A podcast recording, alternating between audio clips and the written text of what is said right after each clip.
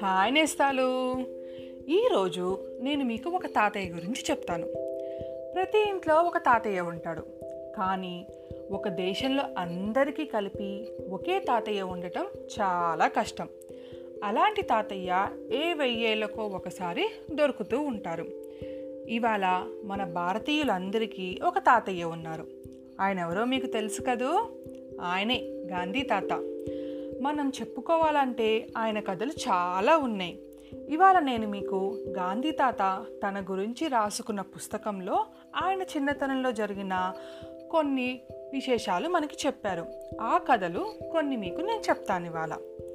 మన తాతయ్య తండ్రి గారు కరమ్చంద్ గాంధీ, తల్లిగారు పుతలిబాయి. ఆయన పద్దెనిమిది వందల ఎనభై తొమ్మిది అంటే ఎయిటీన్ ఎయిటీ నైన్ అక్టోబర్ రెండవ తేదీ పోర్బందర్ అనే గ్రామంలో పుట్టారు. ఈ గ్రామాన్ని సుధామపురం అని కూడా అంటారు. మన తాతయ్యకు బాల్యం పోర్బందర్లోనే గడిచింది. ఆ ఊరి బళ్ళో మూడో క్లాసు వరకు చదివారు. గాంధీ తాత కథ రాసుకుంటూ ఇలా అన్నారు: ఆ రోజుల్లో చదువు మాట ఎలా ఉన్నా మాస్టర్ని తిట్టడం మాత్రం నేర్చుకున్నాను. నేను వట్టి మొద్దబ్బాయిని, ఒక్క అక్షరం ముక్క నాకు అంటేది కాదు. ఇప్పుడు చెప్పింది ఇంకాసేపటికి మర్చిపోయేవాడిని. అంటే గాంధీ తాత చిన్నతనంలో మనలాగే మామూలు కుర్రాడనమాట. మన తాతయ్య ఏడేళ్ల వాడే ఉండగా వాళ్ళ నాన్నగారు రాజకోట సంస్థానంలో ఉద్యోగిగా ప్రవేశించారు.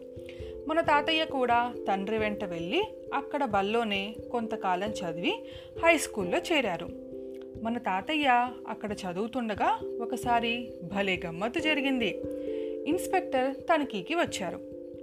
పిల్లలకు డిక్టేషన్ రాయమని కొన్ని మాటలు ఇంగ్లీష్లో చెప్పారు. మన తాతయ్య అసలే హరిశ్చంద్రుడు లాంటివాడు. కష్టమైన ఒక ఇంగ్లీషు మాట తప్పు రాశాడు. మాస్టారు అది చూసి పక్క పిల్లాడి పలకలో చూసి దిద్దుకో అని తాతయ్యకి సైగ చేశాడు.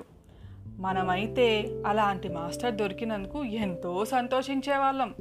కానీ మన తాతయ్యకు మొదటి నుంచి అబద్ధం ఆడకూడదని, దొంగతనం చేయకూడదని ఒక పిచ్చి ఉండేది. అందుచేత పక్కవాడి పలక చూసి తప్పు దిద్దుకోలేదు. మాస్టార్కి భలే కోపం వచ్చింది. ఇన్స్పెక్టర్ వెళ్ళిపోయిన తర్వాత గాంధీ తాతను పిలిచి, నీకు బుద్ధి లేదా? నేను పక్క కుర్రాడి పలక చూసి దిద్దుకోమనాలా, ఎందుకు దిద్దుకోలేదు అని అడిగాడు. నేను ఈ బల్లో నుంచి పొమ్మన్నా వెళ్ళిపోతాను, కానీ చచ్చినా దొంగతనం చేయను అన్నాడు గాంధీ తాత మాస్టర్తో. చూసారా, ఇలాంటి ముద్దు పనులు చేసే ఆయన తాతయ్య అయ్యాడు. లేకపోతే మనందరికీ ఒక తాతయ్య ఎలా దొరికేవాడు? ఇంకొక విచిత్రమైన కథ చెప్తాను.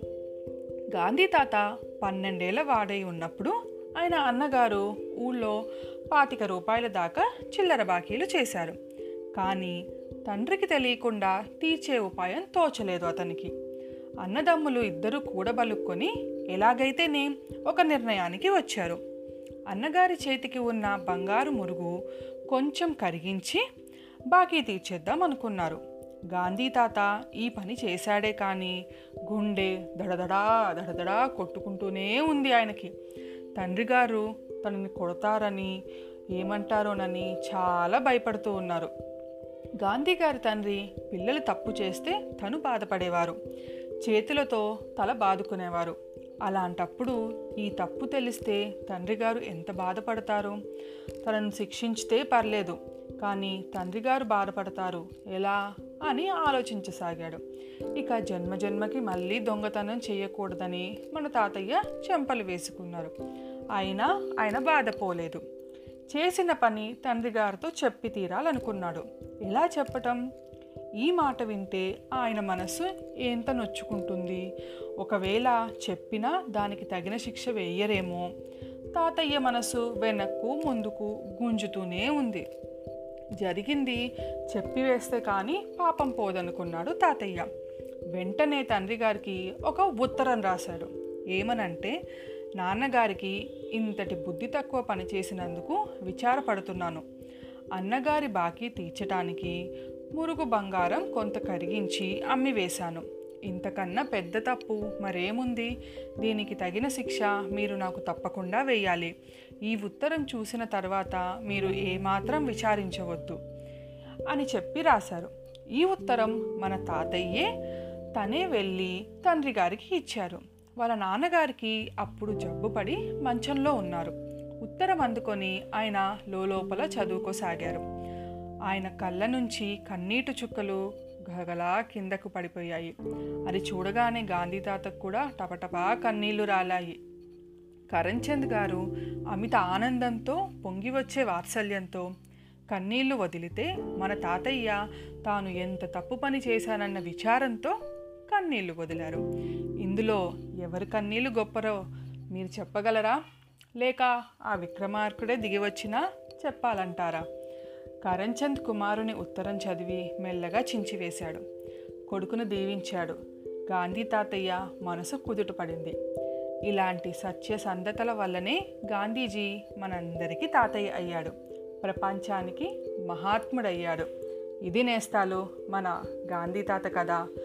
రేపు ఇంకో కథతో మళ్ళీ కలుద్దాం. మీ జాబిల్లి.